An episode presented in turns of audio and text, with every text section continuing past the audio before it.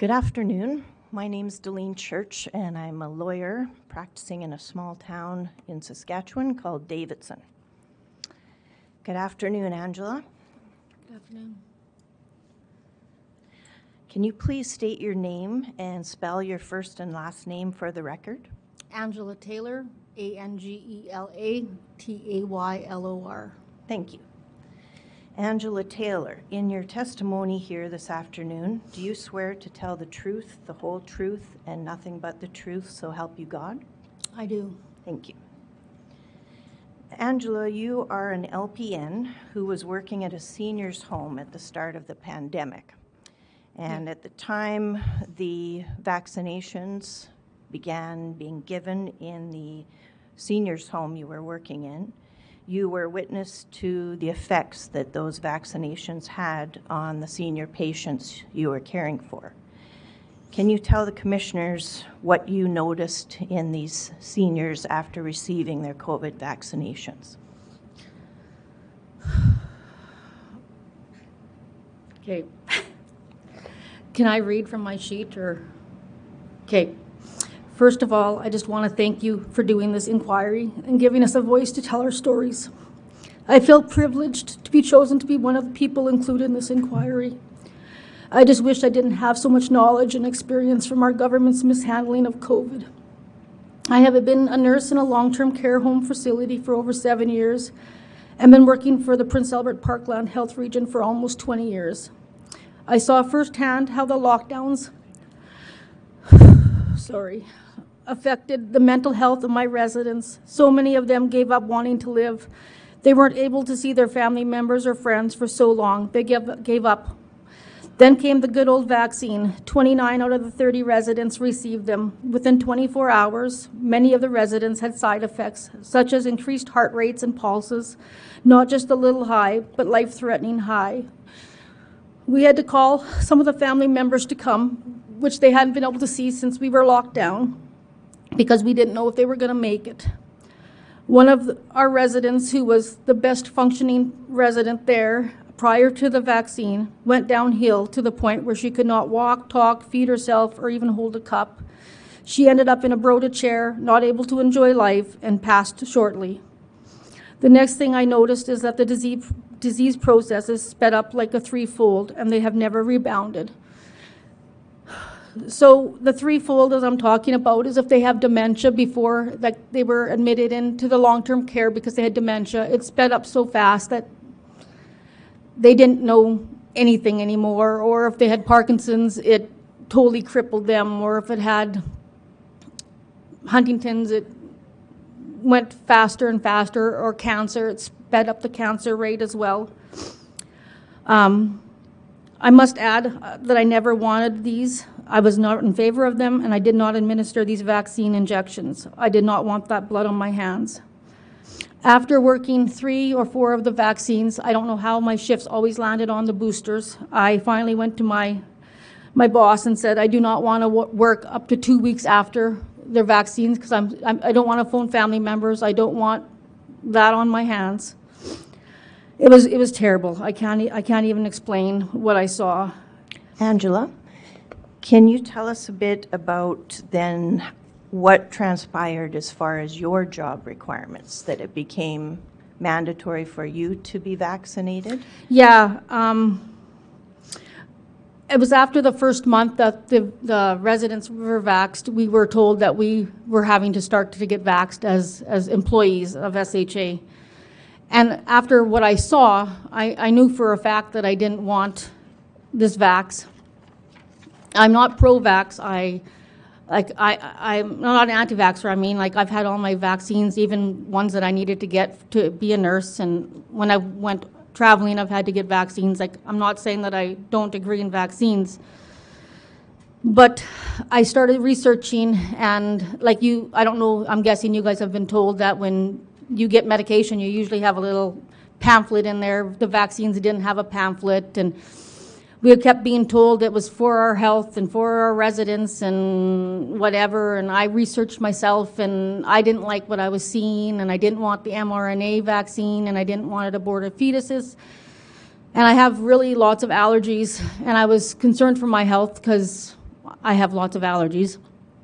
And uh, I uh, tried to get my doctor to give me a medical exemption for my allergies because I can't even take lots of the antibiotics, and I couldn't get an exemption because Dr. Shahab, the chief medical officer, said that they weren't allowed to give out exemptions.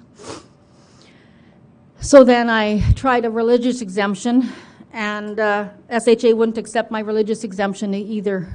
So um, I ended up getting the Johnson and Johnson vaccine on March the 23rd um, because the due date was December 1st, and I only had like a week left before I either had to change careers or or whatever kind of thing. So I I ended up going in and getting my vaccine, and yeah, it wasn't a good thing. So after taking your vaccine, you had some serious health concerns. Can you tell us about that? Um, yeah, uh, about three weeks after I had my vaccine, I um, one night I had heart attack symptoms, and I took myself to the hospital, and uh, I kept saying, "I just received my vax three weeks ago. I'm I'm I've got high allergies, and I had the I have um, to this day, which is just about two years now, I've got this electrical current." That goes from the top of my heart up into my neck and down my arm. Um, since this all took place, I can't sleep on my left side. Um, I have had so many tests, so many times going to the hospital to see doctors that don't even, they just want to COVID swab me just to make sure I don't got COVID. They don't want anything to do with the adverse reactions or anything like that.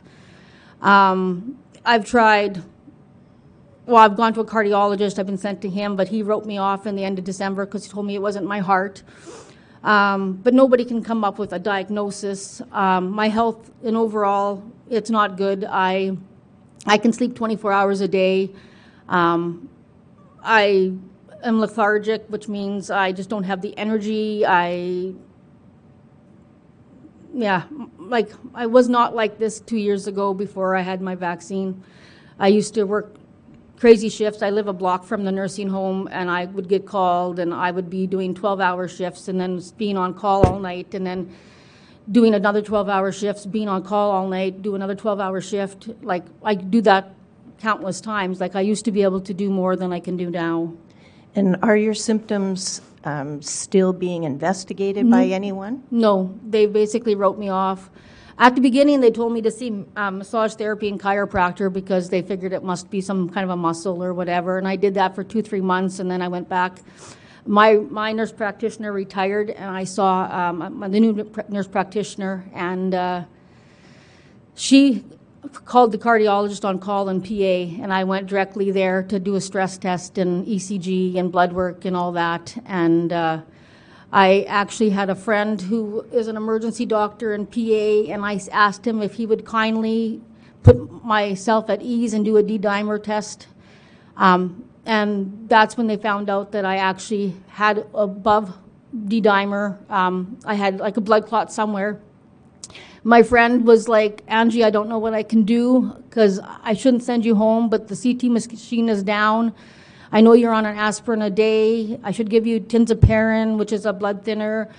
I don't feel good about letting you go home because if you die, it's kind of on me. And and I said to him, I said, I'll be back here at seven in the morning because he knew I lived 45 minutes out of town from Prince Albert. And he just didn't feel good about that. But when I did the CT scan, they only did my heart and my lungs. They didn't do my limbs. And I have been telling the doctors that I had like a Charlie horse in my arm. And eventually, after um, a couple months of uh, aspirin a day, my, my Charlie horse disappeared, which I'm guessing is a blood clot. Um, yeah, I. Did any of the doctors you saw mention COVID? Ask you if you'd had the Oh, yeah. vaccine, how far ahead you'd had it? They wanted me to get my second and third shot because the Johnson and Johnson was a one shot, and I said no, absolutely not.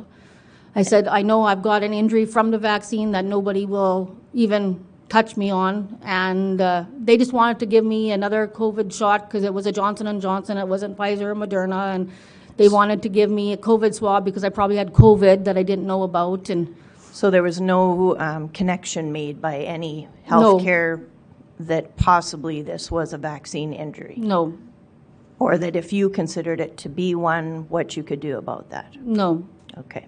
no. So you also had some effects in your family from COVID restrictions and mandates. Your husband, children, parents, and your mother-in-law were all affected. Can you briefly tell us about that? Um, yeah.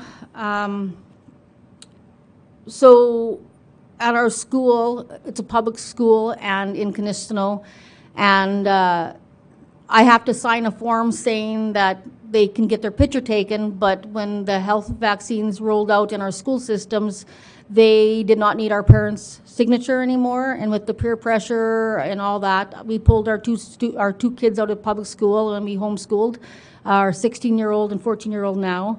They had to quit. Um, quit playing sports because they weren't allowed to. And then um, my 22-year-old daughter was going to university in Regina, and she was in her third year of social work, and she had to drop out because there was she didn't like online learning, and then because of the vaccine mandates, she couldn't go to school. My son got married. Uh, he's 26, and uh, he could only have 30 people at his wedding. My mother-in-law. Um, I just want to uh, read this because I don't want to mess this up.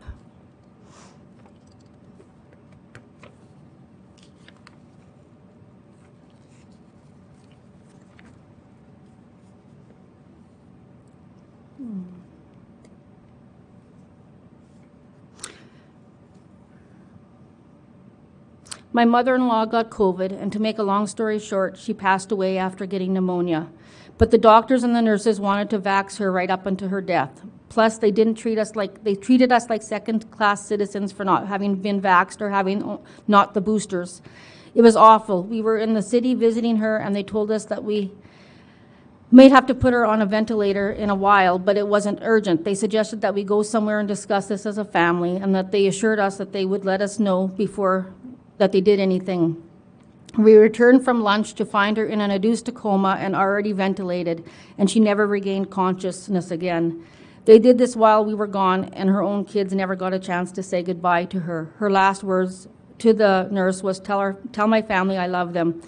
They were flippantly passed by the uncaring nurses that told us that she, they would call before they hooked her up, and then they uh, made her do it alone when we were there at the restaurant less than 10 minutes away. The nurse on the phone had our numbers, and uh, I've told my husband to request her her um, medical records because I'm pretty sure that they did a whole lot of things that they shouldn't have done because, for one, she was unvaxxed and she never did want to be vaxxed.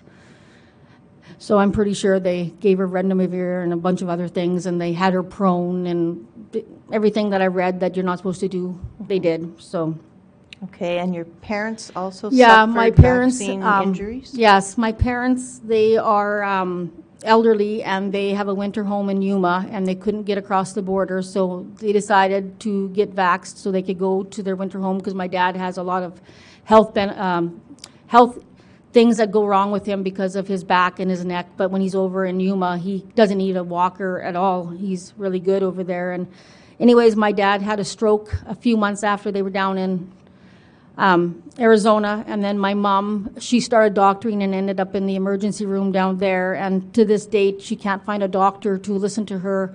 Um, it happened a few months after her Pfizer vaccine, um, her second one, so she could go to the States. But her hands are contracted, and she um, can't hold um, cups or bake or any of that stuff, and she can't cut her food. Um, when she comes to our restaurant, she I have to cut her food for her sometimes because she just can't do the motion. Um, she's 73 years old and she was in perfect health. It was my dad that had the health problems. That's why they were going to the States. And uh, yeah, she can't find any doctors to admit that it's a vax injury either. Okay.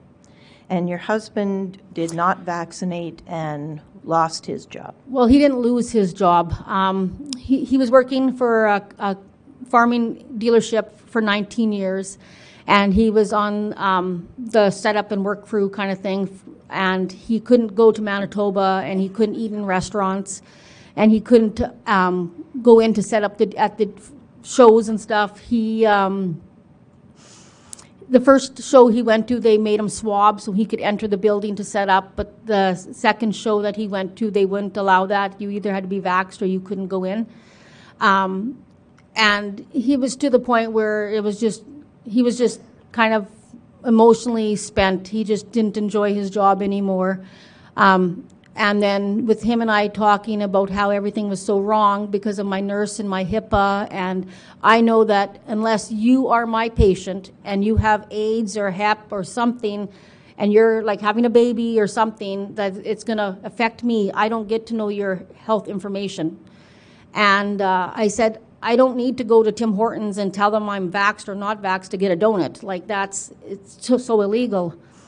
Um, so my husband and I discussed it and we prayed about it and we actually opened up a restaurant in Kinistino for the unvaxxed um, because it was illegal and we went to, thanks to Tony Wells, we went to Tisdale to um, one of her um, Action for Canada things to find out what our legal rights as as a business owner because I'm we're not business people. I'm a nurse and he worked for a farming dealership because he loves the farm life. So but uh, yeah, that's And one other point I think you should talk about is your experience visiting the Regina legislature and how you were received there. yeah. Um, thanks to Nadine um, Wilson, the MLA. She's not my MLA, but she listened to me. She um, let us go to the legislative building. I believe it was like the second week of December or something like that. Um, and she told us after the fact, like they did their legislative thing. Um, she said in her 21 or 22 years of being an MLA, she has never seen where the person we wanted to see refused to see us. Um, Everett Hindley, Minister of Rural and Remote Health, um, he if you go back and you watch that, you'll be so appalled because I came out of there wanting to run for an MLA because I, it was worse than watching kindergarten kids. Um, he kept telling Nadine Wilson to go do another election to see if she could win a seat because like it was it was childish. Like he had no there was so many of us there. There was like 8 to 10 or 12 of us there and he didn't care about our vaccine injuries or how it affected us. There was a lady that I met there and her and her son just both died 6 days apart. And he, yeah like the testimonies that we shared amongst ourselves, it was amazing that we're alive. And like I said to my husband, if I die from a heart attack, I want you to pay for an autopsy because I know it's the vax.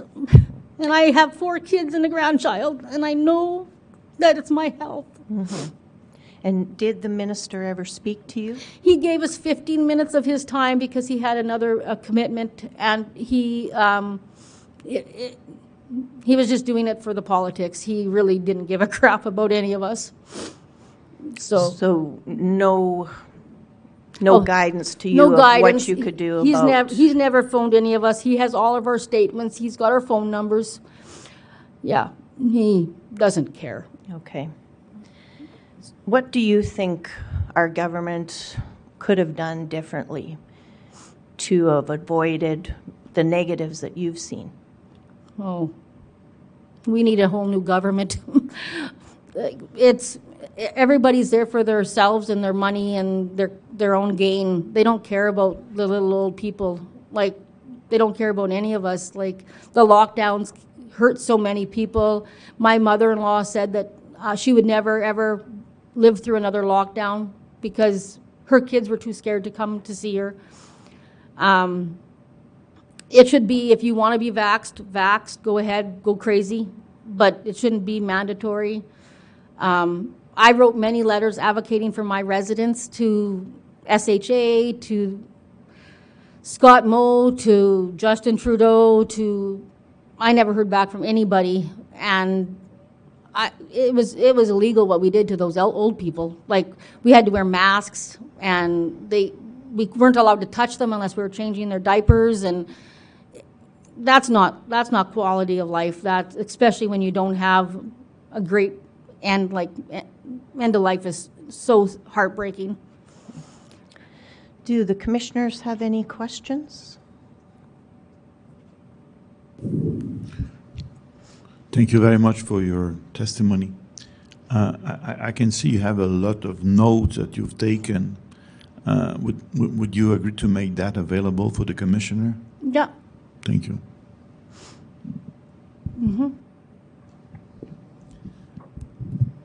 Thank you for your courage and your service. I have a question about your vaccine, that the- your, your, um, your employer brought in a vaccine mandate, as I understand it, and you got one injection. yeah, I got the Johnson and Johnson, was which is only a one-dose vaccine, and it was supposed to be no mRNA and no aborted fetuses. But did you, were you able to um, keep your job when you only had one vaccination? and Yes, I had to prove that it was a one dose. Ah, okay, I understand. Um, I have a couple of questions along with what was going on in the, in the personal care home that you worked in. We've heard testimony from a lot of other, a number of other um, people who worked in those homes. And can you tell us a little bit about what the residents' life was like during that time with lockdowns, with no visitation, with staffing, etc. It was, it was devastating. They, they lost the will to live. Like, it was tough. When you go to a nursing home, you have to give up so much of yourself. And they had given up so much, and now they're locked in this home that they can't have their loved ones or grandbabies or great grandbabies come to see them. Um, they don't understand FaceTime because that's not the era they lived in. They, um, one gentleman, he was a war vet, and he thought we were trying to kill him because we had to wear masks and we were giving him pills, and and he didn't have to wear a mask, so he was scared, and like he didn't even have the strength to get out of his wheelchair. But yet at night he would barricade his door with a dresser because he was scared we were trying to kill him because he couldn't see our faces. So when I had to give him his medication, I had to take my mask off prior to getting to him. And I had to get down on my knees and I had to say like what each pill was and like for him to trust me because he actually thought that I was going to try to kill him. Um, I, we had one resident that actually needed a psych consult because she com- was trying to commit, like, she wasn't trying to commit suicide. She said she has no reason to live. And we were scared that she would hoard her pills because she was on lots of narcotics for pain. So we had to get, we had to get her husband to come in to see, her. and it's funny because once they saw their family, they spruced right up. But we had to get that, and then since we're in a small facility, it's not easy to get psych consults, and then we had to do FaceTime psych consults because the doctors couldn't see patients, and yeah, it was a, it, yeah. And then, like I was, I have in my notes that you will read that after the third, third or fourth vaccine, after I said I would no longer um, work these shifts anymore up to two weeks, it was also because after that, they didn't want us to, to submit anything about adverse reactions to the higher ups. And I said, well, I'm charting it in their nursing notes because this is illegal because I am seeing heart rates of over 200 beats a minute. And I'm seeing blood pressures like I've never seen before on people that don't have blood pressure issues. And like, and you know, I've worked in the long-term care for seven years, and I have never seen two strokes in 24 hours, and a few days later, those two strokes both died in 24 hours. I have never seen that in my seven years at that place. What were the staffing levels at your facility like prior to the COVID-19? Did you have shortages of staff? Did you have excess staff? Did you have exactly the right amount of staff prior to the COVID-19? Um, we are always short-staffed, so it doesn't really matter pre-COVID, during COVID, after COVID. It, it, um, but the thing is, people abused the the whole sick pay because I'm unionized.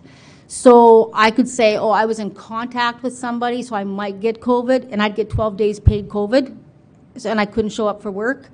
So it, it, it yeah, it was crazy. Like, and then when we were in contact with somebody, uh, they were down to like two nurses, so they had to get people from like all walks of of the SHA to come in and fill those positions, which was funny because we couldn't go work in any other facility because we couldn't bring bad germs back into our facility. But then people that were working in Emerge or in Estevan or Saskatoon, they could come work in our facility because we didn't have the manpower because we had to stay home for two weeks to make sure we didn't get COVID.